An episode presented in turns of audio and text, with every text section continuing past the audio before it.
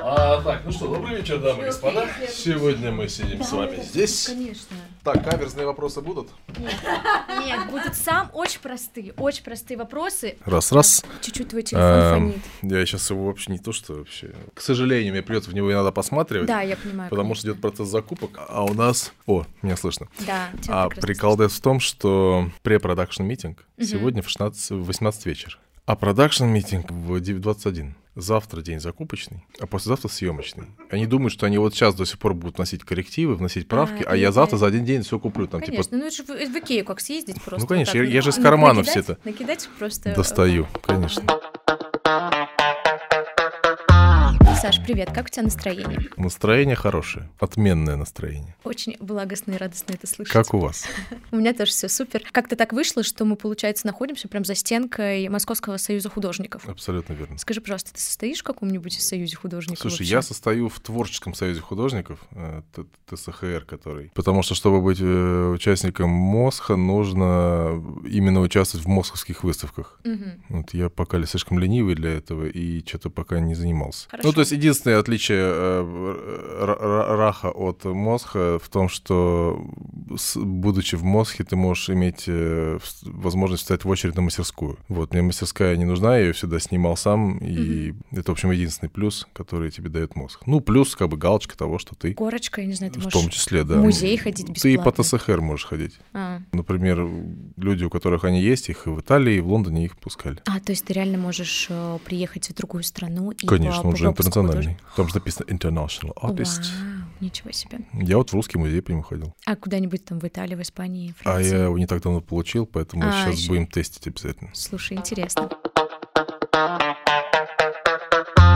Друзья, всем привет, я Наташа Кименко. Это подкаст «Что значит быть?», где мы с моими друзьями и знакомыми говорим про их проекты, работу, призвание, творчество и узнаем, что значит быть кем-то. Сегодня мы поговорим с Сашей Козловым, с Александром Козловым, Э, Добрый вечер. художником. Вот тут у меня просто вопрос. Тебя как лучше? С современным художником? С художником какой-то определенной Просто- стилистики? просто художник. Просто слово художник, оно такое, знаешь, сейчас все художники, потому что оно приравнивается к слову творец вообще в целом. А вот именно профессия художник, вот как у тебя звучало, кстати, когда ты выпускался из Косыгина? Когда выпускался, у меня в дипломе было написано художник-стилист изделий текстильной и легкой промышленности. Ага. Ну, то есть это человек, который не только... Полотна рисует или пишет? Нет, это, это не, вообще не, не про монументально. Я же Ага. рекламный график. Да. Я закончил э, факультет прикладного искусства, кафедра рекламы. Вот, и в первую очередь я дизайнер рекламы. То есть моим дипломом было э, сделать э, каталог и дизайн продукции для э, воздушных шаров, которые вот поднимаются Ага. в небо. Соответственно, я разрабатывал и ткань,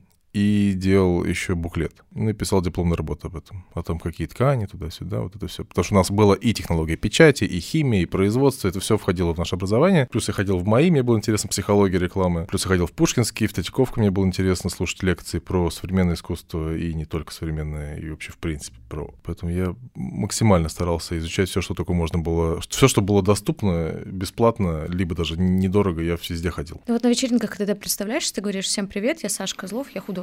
Да, меня это устраивает. Да? Просто именно вот реально художник, это вот, знаешь, как детская мечта звучит. Я когда вырасту, стану художником. А я ребенок.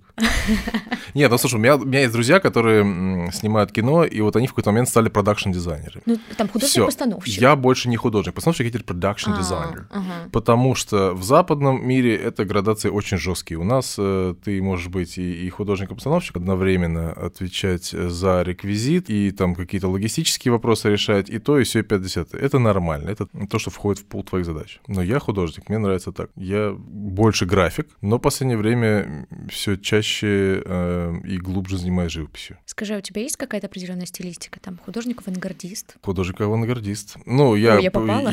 Абсолютно. Я, я, я, я считаю, что моя, мое искусство, оно это смесь стрит-арта и авангарда, но сейчас все-таки уже ближе идет к авангарду, потому что у меня за последние три года от черно-бело-красного перешло все-таки в цвет и много-много тонов. Ну, в общем, такое у меня туда все уходит. Вот что значит быть художником-авангардистом, художником, который рисует полотна, вот как делаешь ты? С чего начинается твой день? Ты такой встаешь, иду в мастерскую? Слушай, если прислушаться к уважаемейшему э, Кондо, который, собственно, Джордж Кондо делал и для Кани Веста альбом, uh-huh. и много чего, он очень уважаемый человек. Недавно, кстати, на Базеле, по-моему, его работа ушла там за некоторое количество миллионов. Он сказал одну вещь хорошую. Он говорит, сначала начинай рисовать, потом начинай думать. Вот э, это к вопросу о том, есть ли вдохновение, а есть ли муза, а вот э, как можно начать или не начать. Надо начать все что угодно. Есть дни их получше, есть дни похуже, есть э, солнце светит, солнце не светит, но просто есть технические вещи, которые ты должен делать, не знаю, условно начни, не знаю, натягивать холст если у тебя сегодня нет настроения рисовать. Или просто начни рисовать ручкой, а потом добавь краски, а потом уже перейди за что-то большое. Либо дай себе сегодня отдохнуть. Ну, в общем, это такая штука, она очень гибкая, но, в принципе, поскольку это профессия, как и любая другая профессия, у тебя, если делаешь какой-то проект, либо заказ, у тебя есть дедлайны, у тебя есть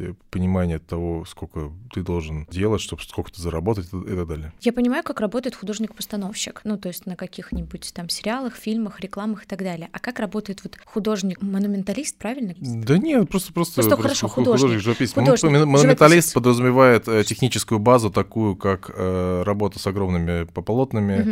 работа с перспективами, потому что когда ты работаешь на высоте, у тебя измен... меняется перспектива, в том числе туда входят люди, которые работают с мозаикой и так далее и тому подобное. Это отдельный, э, отдельное образование. Я более того даже не знаю, что я буду делать э, с холстом, когда к нему подхожу чаще всего. Ну, то есть у меня есть обычный эскиз, то есть uh-huh. я сижу, придумываю эскизы, много-много-много у меня эскизов, один остается, я вот с ним подхожу к холсту. Но я никогда не знаю, что будет в итоге. Я примерно понимаю, как это будет. Да? Это, грубо говоря, как, там, как музыкант, который пишет э, музыку, он не знает, какой будет финальная аранжировка, он не знает, какой хай-хет он там вставит. Но он примерно понимает, что из этого получится и что должно быть в итоге. Вот у меня такое же понимание есть, как будет выглядеть картина, но я, это вопрос живой. Он всегда переделывается, доделывается. Там. Почему люди работают годами и даже некоторые десятилетиями, это перебор для меня над картинами. Ну, я вообще не понимаю как можно 10 лет отписать картину. Что это ну, такое? есть такие склонности у людей. Но при этом работая каждый день. Но они же часто работают, мы, они, мы. Причисляй себя Художник часто работает над несколькими картинами одновременно, потому что технические особенности материала, такие как масло, там оно долго сохнет. Кто-то работает лессировочками, то есть ему нужно ждать, пока высохнет один слой, это там несколько дней, чтобы нанести второй, потом третий, четвертый, чтобы у тебя была такая вот выпуклость, такая гладкость, такие тени, такие многоплановые были, как там у Вермеера там или еще кого-нибудь. Это все лессировочками, тонкими кисточками делается в течение многих дней. А можно мазок Сделать положить. и все. Да. А вот ты же выбрал это направление, почему? Вот в том, котором ты пишешь. Да я ничего не выбирал. Я ну, начал рисовать, выбрал. и оно как-то появилось. То есть это просто вот так ты себя чувствуешь? Какой-то похожей стилистики у тебя все получается? Ну, в принципе, да, это же моя стилистика. Я, вряд, я вряд ли смогу рисовать как, как академический художник, закончивший Суриковский институт. Мне никогда в жизни так не смогу рисовать. И мне оно не надо. Однозначно. Просто как вот этот свой стиль, он вырабатывается. Ты такой подходишь, вот у меня так вышло, первая картина, буду делать так же, Нет, или информируется я годами. всю жизнь так рисовал. Пять лет тоже? Да. Ты пронес это через всю жизнь. У меня есть маленькая такая из, из шамота работа из глины. Там солдат, сидящий или панк, по-моему. Панк, сидящий на шпагате. Но вот я вот недавно смотрел, я его делал, когда мне было типа лет 6, может, 7. И я смотрю, там проглядываются уже какие-то вот рот, нос, так как я сейчас рисую.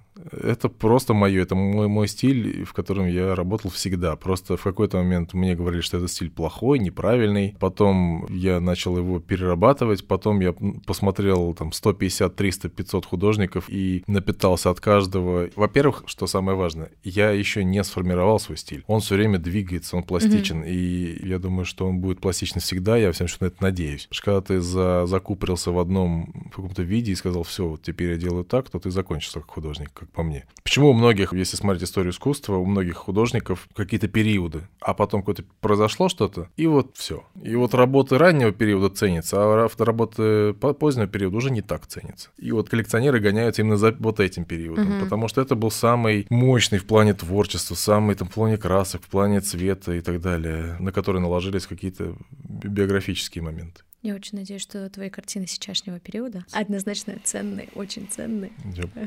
И все будут гоняться как раз-таки за картинами периода 2020-х годов.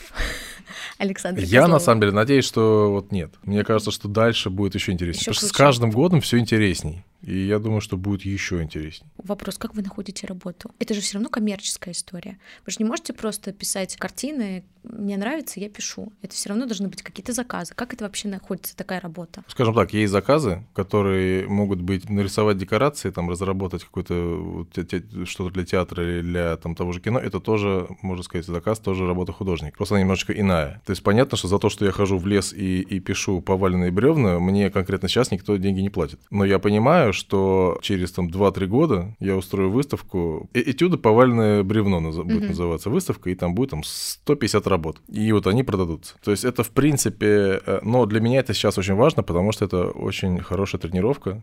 И ты постоянно в процессе, у тебя работает глаз, у тебя работает рука, у тебя работает мозг. Это самое главное. То есть а, главная задача такая создать полот, сделать из них выставку. Ну, это, это же не про это разговор. Это, знаешь, я когда у папы спрашивал, почему он стал скульптором, ну, потому что он не мог не стать скульптором. То есть ты рисуешь не потому, что тебе есть, тебе нужно, ты рисуешь потому, что ты не можешь не рисовать. То есть вот у меня вот э, такое ощущение вот нытья в организме мышечного, что нужно вот брать этюдник и идти в лес. Ну, Благо мы живем в деревне сейчас. Но у тебя же оно возникло не сразу. Ты Ну, конечно, не сразу. через 10 лет или через Да. сколько? Ты только через 10 лет пришел к тому, что тебе это нужно. Ну, слушай, надо мной ржали все педагоги в институте, моим рисунком, чуть меньше над моей живописью, еще меньше над моей композицией. Но, в принципе, они э, очень, очень, очень немногие из них могли меня научить так, как надо. То есть я поэтому приходил к папе домой, и папа мне показывал, как там анатомия строится, потому что наши педагоги были, большинство из них, к сожалению, было не способны это сделать. И поэтому институт, э, он сильно бил по голове, врезал крылья, но при этом он давал тебе понять, что, в принципе, возможно все. И на тот момент мне была больше интересна реклама, мне были больше интересны какие-то мероприятия, строительство каких-то там китайских стен. Мы делали мероприятия для какой-то авиационной компании, какой-то китайский дворик целый построили. Мне было это очень интересно тогда. А потом я понял, что хочется оставить что-то после себя более продолжительное. Все-таки, ну, картина, она продолжит жить, в отличие от декорации, которая ломается. То есть мы строим города за неделю и ломаем их за день. То есть как бы у, у декорации, у любого проекта, э, который связан с кино, с театром, у него есть э, период действия. У картины период действия бесконечен, если она хранится в должном состоянии и ее не уничтожают. Скажи, пожалуйста, как вообще современному художнику организовать выставку? Если ты э, невероятно талантливый, гениальный и все у тебя хорошо с общением, то тебя сами найдут люди, которые этим занимаются.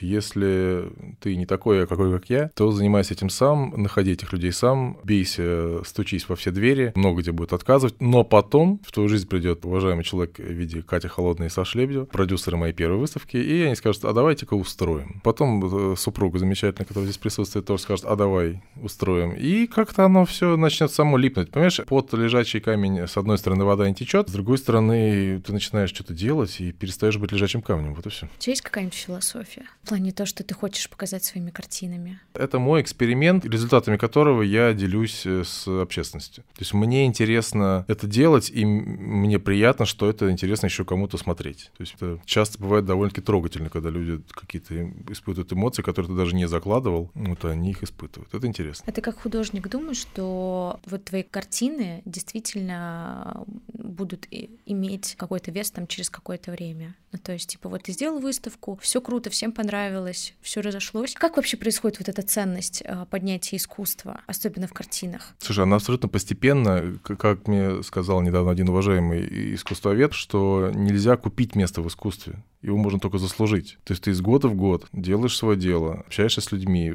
участвуешь в мероприятиях, устраиваешь свои выставки, о тебе узнают. У тебя цена, она должна расти. То есть если ты это делаешь, она у тебя будет расти. Бывают исключения, когда внезапно появляется коллекционер, видит твои работы, скупает, там, не знаю, сразу 50 штук, и ты внезапно получаешь какие-то деньги, отдает. Но я в такое, честно говоря, сейчас не верю. Это было возможно там сто лет назад. Сейчас и художников больше, и инструментов для продвижения больше. То есть и ТикТок, и Инстаграм, и все запрещенное и незапрещенное. Они породили огромное количество не суперпрофессионалов, но раскрученных как бы, художников-блогеров. Мгм. И у них там миллион, два, вот он сидит, рисует чуть-чуть там что-то чернилами, и у него там просмотры миллионные. Это, ну, имеет место, поэтому... Какой был вопрос? Считаешь ли ты, что станет вечным? Я абсолютно считаю, э, и я уверен, что это будет. Я в этом не сомневаюсь. И мне, даже когда мне приходят заказы ну, там, на те же портреты, а я люблю вообще рисовать портреты, я всегда людям говорю, что вот, ты потом будешь своему там правнуку, или там твой правнук будет говорить, как прадед там, из России через Грузию ехал, свернув этот рулон, завернув его в подкладку, не знаю, зашив подкладку пальто, вывозя как семейную реликвию портрет. Мне нравится, когда мои работы находятся у людей дома. Это клево. Они с ними общаются, они, ну, они их радуют, меня это радует. Это клево. Это крутое аналоговое искусство, мне кажется, которое вот одно из немногих осталось. У актеров есть какие-то понятные точки, там, типа, я хочу сыграть, там, я не знаю, в кино либо такую роль, либо у такого режиссера, либо там получить такую-то премию. А у художников что вообще может стать вот этим заветом? Ну, слушай, есть... Э, есть э, Выставиться на какой-нибудь там биеннале? Ну, конечно. Есть, э, есть большое количество мероприятий заграничных. Есть там арт-база, есть заграничные галереи, есть много мест, где хочется быть. Я вот сегодня понял, что было бы неплохо вообще там годам к 50 получить докторскую степень, например. По искусству? А, да, это интересно. Вот то есть такие штуки, которые, казалось бы, не нужны, а казалось бы, очень даже интересны. То есть заниматься своим делом, зарабатывать этим достойные деньги и получать удовольствие от жизни и дарить это удовольствие другим в том числе через свои картины. Саш, скажи, пожалуйста, что значит быть тобой? Что значит быть Сашей Козловым? Это довольно-таки неплохо, но волнительно. Почему? Ну, потому что, потому что сомнений э, очень много. Но это уж э, такой склад характера, знаешь. Есть люди, которые видят стул, есть люди, которые на него садятся, а есть люди, которые начинают его рассматривать, думают, блин, а что там, что с ним? Может, mm-hmm. он... вот э, мы не знаем. Но я рад быть собой, и в своей жизни я вряд ли что-нибудь поменял бы. Ну, то есть я рад, что я пришел к тому, чем я сейчас занимаюсь сейчас, mm-hmm. а не 10 лет назад или не через 10 лет. Я не считаю, что если ты сегодня не успел, то ты там завтра опоздал, просто потому, что у всего есть свой срок созревания. Ну вот у кого-то срок созревания в 14, а у кого-то срок созревания там, в 50. И если сохранять себя в должной кондиции физической и, и умственной, то и все будет в порядке. В каком у тебя сейчас процентном соотношении примерно работы на рекламах вот то, что ты занимаешься как художник-постановщик, и вот как художник, который пишет картины. Слушай, я тебе скажу, я стал снимать намного меньше. Если раньше мы снимали по 3-4 рекламы в месяц, то сейчас я снимаю, может, там, не знаю, рекламу в 2 месяца. То есть это для меня хороший очень э, результат, потому что я стал спокойнее, я занимаюсь тем, что мне по-настоящему нравится, и мне кажется, это видно и в том, как я это делаю, и в том, что в итоге получается. Саш, большое тебе спасибо за этот небольшой разговор. Спасибо тебе за этот большой разговор. Это большой разговор. Это у, тебя, у тебя был подкаст э, на час с чем-то с ребятами, я Было его послушала.